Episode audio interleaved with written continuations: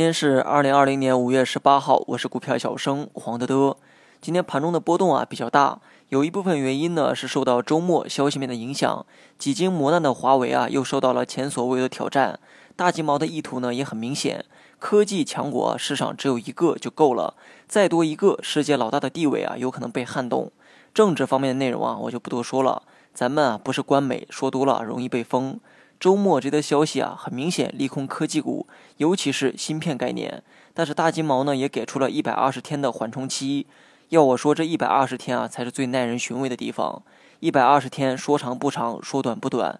说到底啊，人家大金毛呢，就是一个生意场上的谈判专家，以这种方式啊，不断的试探对方的底线，摸清底线之后，自然就好办事。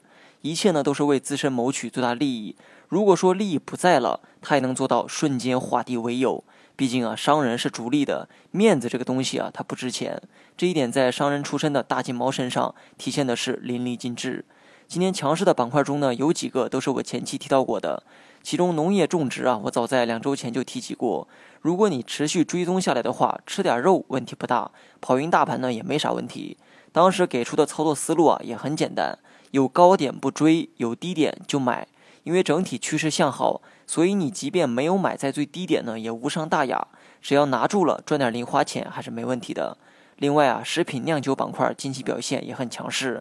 这两个板块中啊，有许多是白马股，而白马股的操作思路就是拿住它，不要指望白马能像黑马一样动不动就来个涨停。白马永远都是在人们不经意之间慢慢走高。食品也好，酿酒也罢。短期操作思路啊，跟农业种植一样，有高点不追，有低点就买。很多人好奇啊，我今天有没有补仓？我想说，我没有补仓。即便周末没有消息面干扰，技术面我们也预期过，大盘仍有回撤的空间。但是我将补仓的条件定为大盘需要跌破六十线。今天虽然回踩了六十线，但是并没有跌破，所以啊，我没有补仓的理由，而是选择了继续持有两成仓。所以说这两天市场呢比较弱，赚钱效应大减。但是某会议在即啊，市场呢会有维稳的需求。反正别人都这么说，也都这么认为，那我也只能这么说了。谁叫我这么世俗呢？最近市场消息啊满天飞，所以太远的方向就不做预期了。但是明天早盘，我认为还有向下回踩动作会出现。如果没有回踩，而是先去冲高的话，我认为啊全天节奏冲高回落的概率呢会比较大。好了，以上全部内容。本期节目由公众号“股票小生黄德德”授权播出。